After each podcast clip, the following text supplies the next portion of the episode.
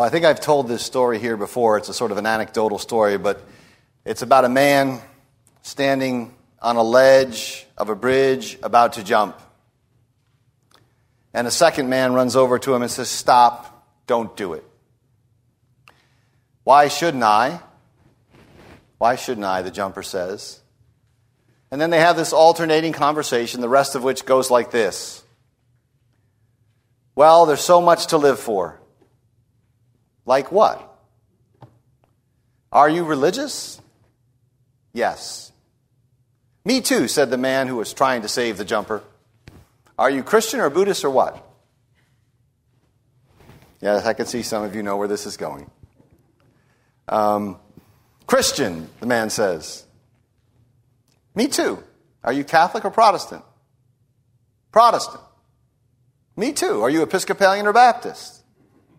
Baptist. Me too. Are you Baptist Church of God or Baptist Church of the Lord? Baptist Church of God, the jumper said. Me too. Are you Original Baptist Church of God or are you Reformed Baptist Church of God?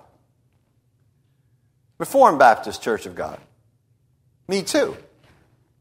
Are you Reformed Baptist Church of God Reformation of 1879 or Reformed Baptist Church of God Reformation of 1915? The jumper said, Reformed Baptist Church of God Reformation of 1915. And the other man said, Die, heretic. Pushed him off the bridge. Well, Christians, it comes as no surprise, have some preposterous divisions. And these divisions create profoundly misplaced loyalties. Um, however, we might want to account for this. It's a long, tangled history, uh, much of it not edifying. Um, we live in a situation where the visible church of Christ is miserably divided. Even within congregations, right? Schism and division takes root. Because of we're human beings, we have fallen hearts that are not perfectly sanctified. And we should make no mistake that this division is a scandal which adversely affects the witness of the church to the gospel in the earth. If we believe the testimony of Scripture, it's a situation which grieves our Lord Jesus because he prayed vigorously shortly after the gospel lesson in the next chapter in John's gospel, right? He, he prays vigorously for a unity which manifests itself visibly in his great high priestly prayer in John 17. So the unity of the body of Christ is a great concern on our Lord's heart as he's moving into his passion. And so our text this morning, uh, Ephesians 4, the Ephesians the New Testament lesson, Ephesians 4, 1 through 6, it's about our unity in Christ. But it's also a very fitting Trinity Sunday text, um, not only because it speaks of the Holy Trinity, which it does, but it speaks of the Trinity in a way which is immediately relevant, practical, um, to the life and the unity and the peace of the church. So I always try and find Trinity Sunday texts where we can connect the Trinity to where we live and move and have our being. And I think this text does that well. High theology is highly practical. And here in this text, we have a vision of the triune Lord which touches down in the midst of congregational life. And to see that, I want to take the text out of order. Um, I want to look first at verses 3 through 6 and then go back and look at verses 1 and 2. So we'll call the two points here uh, Trinity and unity, or root and fruit. The Trinity is the root, the unity is the fruit. So we'll first look at uh, how our unity is rooted in the Trinity. Now, in this passage, because the Apostle Paul is starting with the church, he moves in the passage from the Spirit through the Son up to God the Father. Right? From below up to above, if you will.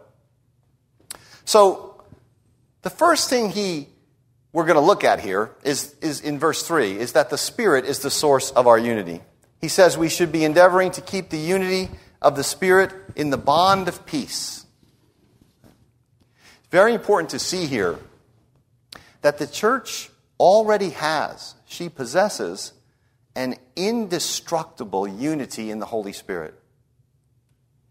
Right? Notice, like, we're not called to create the unity of the Spirit, it's already there. We're called to preserve it. It already exists as the gift of God. We have to keep what God has so graciously given to us.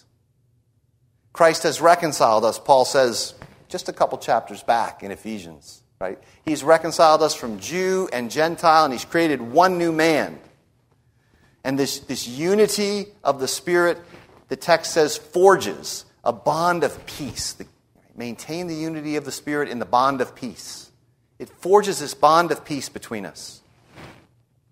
And here, of course, when we speak of this peace that the Spirit brings, it's not a cold peace, right? It's not merely the absence of hostilities, right? Peace in the Bible is this rich, thick, beautiful, luxurious term. Shalom captures a lot of it harmony, well being. So, you know, concretely for us, God has established us as one body here at Westminster Church. And our own well being, our own well being, as well as the well being of our brothers and sisters, depends on us earnestly endeavoring to preserve this unity and peace. Right? We, we, do, we see this every time we receive a member, right? We're all under our membership vows, which call upon us to submit to the government and the discipline of the church and to study or to seek its purity and its peace. We're all oath bound, if you will, before God as an implication of Christian baptism to seek after this peace, this well being, this harmony. So, endeavoring in some translations to preserve this unity, in others, it's um, make every effort.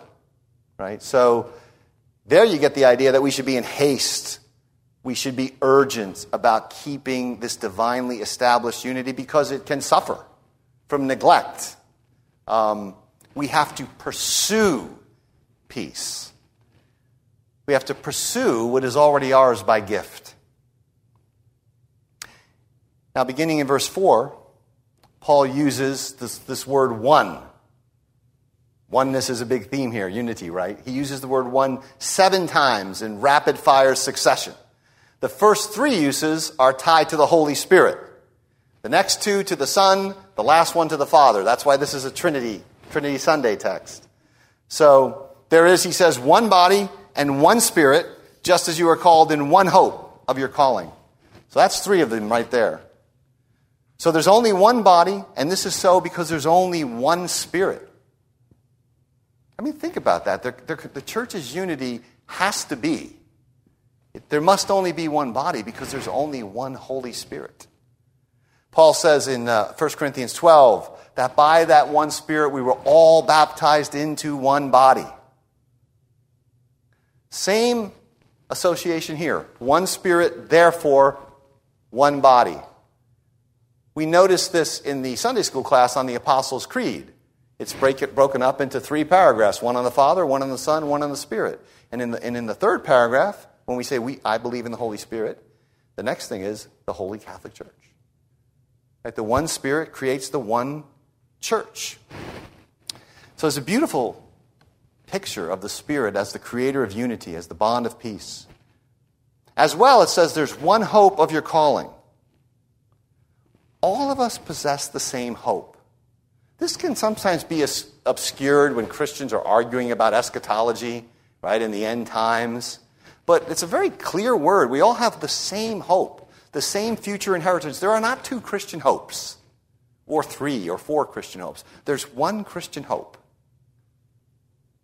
Paul prayed in the opening of this letter, this book of Ephesians, in chapter 1, that God's Spirit, he said, would enlighten the eyes of your heart that you might know the hope of your calling. The hope of your calling. So, one Spirit means one body, and it means one shared destiny. One hope, which is for us the appearance, the glorious appearance of our Lord, our God and Savior, Jesus Christ. That's, our live, that's what Peter would call your living hope, your heavenly inheritance. So, because of the Spirit, there's one body, and that body has one hope. Secondly, we'll see here that our unity is grounded in the Son. In verse 5, um, we get three more. I think I said three, two, and one before, but that's not seven. It's three on the Spirit, three on the Son, and I think one on the Father. We get three more uses of the word one one Lord, one faith, one baptism. So, with our one Lord Jesus Christ are associated faith and baptism. There's only one faith because there's only one Lord who is the object of our faith. Paul speaks of faith here. He means the body of truth, the public, accessible, you know, doctrines and teachings of the Christian faith which are sealed to us in Scripture. He's not talking about your, your uh, personal act of faith. When he says there's one faith, he means there's one set of Christian doctrine or belief. The truth delivered once for all to the saints. So there are not many faiths. There can only be one. Right? And to think otherwise is to tear Christ into pieces, to behave as if there are multiple Christs. So, one Lord, also Paul says one baptism. And the Creed says this as well, right? We believe in one baptism for the remission of sins. Now, again, it's not my purpose to unpack this here, but whatever we might say about baptism in water and baptism in the Spirit, the text makes it clear that there are not two baptisms. There's one baptism. Because in your baptism, you are by the one Spirit baptized into the one Lord. Right, this is why baptism, once validly administered, can never be repeated. One baptism received once for all time. And the third ground of our unity in verse 6, he takes us up to the Father. One God and Father of all, who's above all and through all and in you all. One Father. God here is called the Father of all, meaning clearly the Father of all of his children in the church. We all have a shared paternity as brothers and sisters, right? The whole family in heaven and on earth, Paul says, derives its name from this Father. So, the Father here, notice, is described as transcendent, but he's also pervasive. He pervades all things. And he's also immanent, meaning close or near. He's transcendent because it says he is above all. He's the all pervading God because the text says he's through all.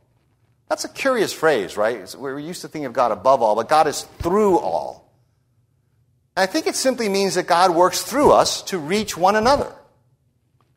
God wants to bond us to one another, if you will. Right? He wants to fill up the spaces between us, if you will, to unite us, to knit our hearts together in love.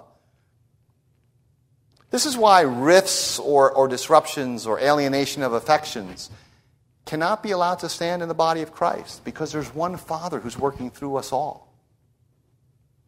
And finally, this God is said to be in us all. Right? The, the one Father dwells in the one body through the one Lord by the one Spirit. And so we have this sevenfold Trinitarian unity one Spirit, one body, one hope, one Lord, one faith, one baptism, one God, and Father of all. Now, it's a lot to take in. and it's really not my intention to unpack it, as I said. What I want to focus on is uh, making sure we don't forget the purpose of this really extraordinary piece of rhetoric from the apostle that we've just heard. What's the purpose of this? Well, it's to teach us that the unity of the church, the unity of her faith, the unity of her life, her hope, that unity is grounded in the unity of the triune God. Or that unity is an expression of the unity of the triune God. And because this is true, because this is the root, then we are to bear the fruit, which is spoken of in verses 1 and 2. And so that brings us to the second point here unity, unity, or the fruit. So in verse 1, so we're backing up a little bit in the text here. In verse 1, Paul reminds us that he's a prisoner of the Lord. I mean, this was true of him both figuratively, spiritually, if you will, and literally, right? He is in chains, he is under house arrest. because of his commitment to bring the gospel to the Gentiles. As I mentioned Sunday, right, the book of Ephesians is a gift, right, of God because the civil magistrate kept one of God's servants from the public worship service on the Lord's day. So Paul made the most of the, the imprisonment and he wrote. He wrote. So he urges us in verse 2, he says we're to walk worthy of the calling which we have received. He expects us to live worthy of this high destiny which we have in Jesus Christ. And that destiny is face to face communion with the Holy Trinity in glory, with our brethren, with our brethren. So, you know, when you think about that destiny, we ought to ask ourselves why can we allow alienation to stand on earth if we're going to be united in glory and joy and splendor with all the saints in heaven, right? So, heaven is to be reflected in the earthly community, right? Let, let thy kingdom come and thy will be done on earth as it is in heaven. And so we aspire to that. And so the, the fact that our goal is communion with the Holy Trinity is a great, deep motivator to reconciliation and peace. It's another way of saying that reconciliation and peace are our destiny. So let's, let's bring them forth now. So, this way of walking entails, Paul says, beginning of verse 2, lowliness or humility, meekness and gentleness. These are the things he names first. But, you know, humility is a virtue which was not prized in the ancient world. We've spoken about this here before, but it wasn't. They cherished the hero, you know, the, what, what would be called the great souled man. The, the alpha male might be the term you might use today, right? Um, the man of bravado and exploits. Hemingway might be a good example of the Greek heroic ideal. And yet the apostle summons us to lowliness and to meekness. Virtues which, by the way, are on full display in the life of our Lord, who tells us, right, that he was meek and he was lowly in heart. Right? He did not cry out. He did not raise his voice in the streets to bring about justice. Right? He said, I'm going to execute justice to the ends of the earth, to all the nations, in the weakness and in the way of the cross. So when we talk about this meekness and lowliness, right, we're not talking about being shy, naturally shy, or, or retiring, or having a sort of you know self-effacing personality. That's not really what's in view here. Right? To, to be humble is simply to live in reality. It's, it's, to, it's to be calibrated right so that the triune God is big, thick, you know, towering in our consciousness, and we are seen for the thin, vaporizing, weak reeds that we are. So humility means seeing God clearly and thus seeing ourselves clearly. No one's being asked to lie about anything in humility. Humility is a recalibration to reality the reality of God and the reality of human existence under God. Right? And thus to see ourselves clearly. So humility is sanity. It's just sanity. And pride, then, in this vision, pride becomes a form of lunacy. Right? And to the extent that it mars or effaces the unity of the church, it's sheer unity. I mean, think about it. If the, if the community of the church is rooted in, and it's the product of the community of love, which is the triune God, He's a community of light and love and peace. Right? Then how grotesquely out of place? How, how vile an intruder is pride and arrogance in us or in the community? But we're also taught here by the addition of gentleness and meekness that a, a, person with humility respects and defers to others because they're gifted members of the body of Christ and we need them. They're made in the image of God. Right? So a humble person has this quality of gentleness, which considers others and their interests as greater than one's own. So again, just as you have diversity in the Godhead, three persons, so there's to be loving, uncontentious, peaceable diversity in the church. We do, in fact, celebrate diversity. Church has been celebrating diversity for 2,000 years. So, if we possess this kind of lowliness, we will be gentle and we will be mild with each other. Again, meekness here is not weakness. Right? It, what does it look like? Well, it looks like Jesus. Or it can look like Paul. Moses was the meekest man on the face of the earth. It can look like Moses. It's not meekness, but it is mildness. Right? It's, it's not weakness, but it is strength under control. Right? It's an absence of a disposition to assert one's personal rights all the time. But that's what we're looking at here, right? An absence of a disposition to constantly win the argument or assert one's rights. And that leads to an absence of a fractious or contentious spirit. This is the posture that overlooks and covers the faults of others. You know, when we read Paul here, it's clear he's aware that people rub each other the wrong way, right? That some people aggravate others. That's why he adds patience or long suffering in some Bibles here, which is a word which brings out, you know, frankly, the note of endurance. I mean, right, long suffering toward one another assumes the other person's going to make you suffer, right? You're, or you're going to have to suffer to engage them properly. You know, you're called, and I mean that in the most direct sense. We're called into the mystery of Christ's sufferings to love one another. And so the other person is going to call you into that mystery. You're going to call them into that mystery for a while, right? It's not just suffering, it's long suffering. Again, it's sometimes translated patience, sometimes translated endurance. And it's made explicit by the next phrase, where Paul actually says, bearing with one another in love. So we all have these foibles and we all have our blind spots, and they're, you know, we all possess them. They're, they're to be endured for sure. They are to be borne there's a kind of cross, and when the, the word for bearing there, right, brings up this idea of bearing one's cross. There's a certain costliness to this. This is very, very costly stuff on the ground in the church. I mean, if everyone were an angel, there wouldn't be much to bear.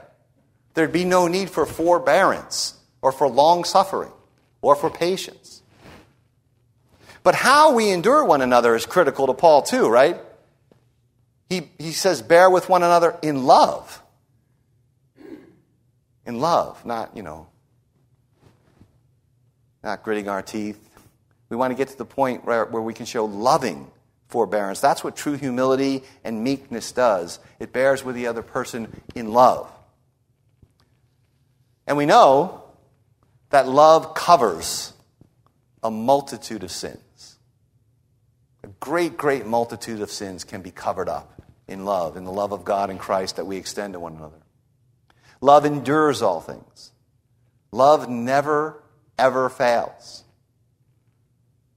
So it doesn't, it doesn't gossip, it doesn't subtly undermine the other. It's a gift from the Trinity who is love, who is a communion of love.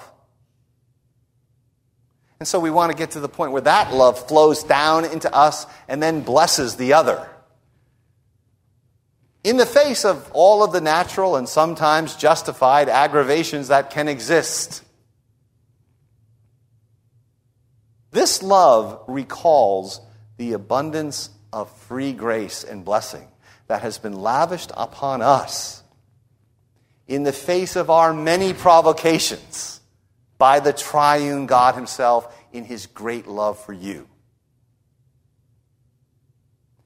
So it turns out the Trinity is really important. These are some of the reasons. A good deal, I would suggest, of our unhappy divisions, they stem precisely from this root of, of pride, of a lack of true humility and, and love and forbearance. But we tend to think that all of our divisions are righteous. All of them stem from doctrinal matters of high import. Right? That the gospel is at stake in every little thing and that we have to die on this hill. There are people wired this way, especially in our tradition. And to be sure, some matters are that important. There's no doubt about that. There is a time to sever. Yet when Paul opens up this topic, right, it's our hearts that he highlights. He probes deep down into our own sinfulness. So I don't think I'd be wrong if I guessed that a large number of church splits could be explained in terms of just these couple verses. I read one story about a minister whose church split and it ended up in the church courts and it was revealed after a review that the whole thing started at a church dinner when a man received a smaller slice of ham than the child who was seated next to him. It's funny, but it's not funny, right?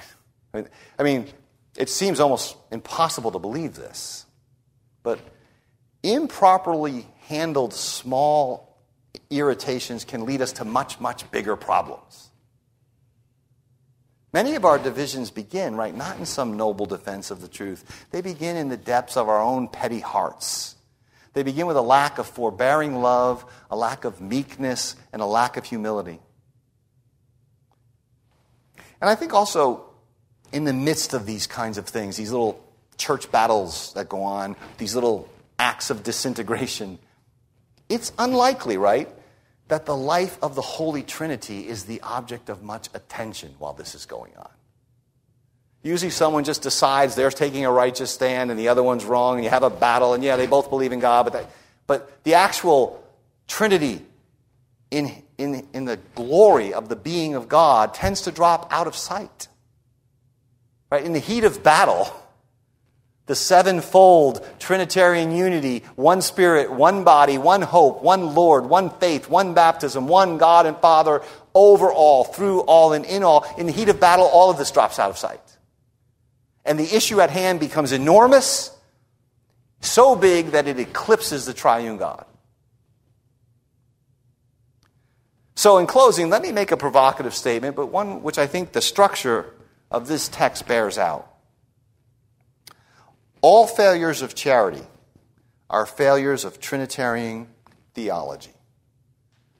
And I don't mean theology in the abstract intellectual sense. I mean a living, breathing, pulsating union with the triune God. Because the Trinity is the fount of all charity, right? It's the ground and the source of the church's unity. And if we cut ourselves off from the root, we will not bear the fruit.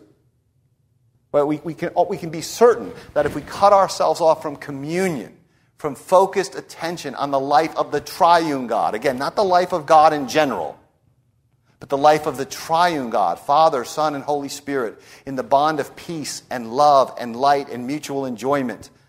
The Father pouring himself into the Son, and the Son pouring himself back into the Father through the power of the Holy Spirit for all eternity. That kind of self giving life of communion, which is God's own life uh, people focused on that are going to have a difficult time going around being fractious with one another.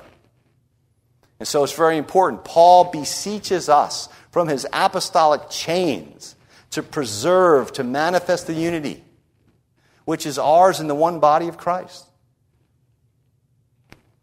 Now, this doesn't mean there has to be one visible church organization.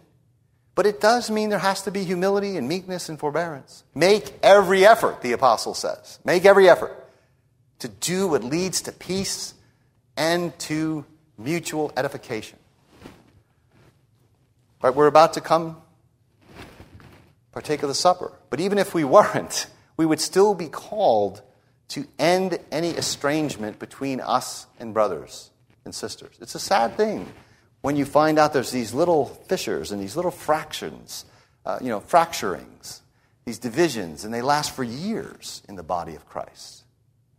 And people somehow find a way to come to the supper every, every time. But we must not do that. We must go and be reconciled to our brother and, and you know, encourage them to be uh, reconciled to us, right? We have to seek that. Right? In uh, Francis's words, St. Francis's very famous words, many of you know them Lord, make me an instrument of your peace. Right? Where there's hate, may I bring love. Where there's offense, may I bring pardon. May I bring union in the place of discord. Of course, he's just drawing on our Lord, who said, Blessed are the peacemakers, right? for they shall be called sons of God. So, on this Trinity Sunday, we want to pray that God grants us grace to walk in a manner worthy of our glorious calling, worthy of that sevenfold Trinity, Trinitarian unity, which is both our root and the source of our fruit. There is one Spirit, one body, one hope, one Lord, one faith, one baptism, one God and Father of all. Glory be to the triune God. Amen.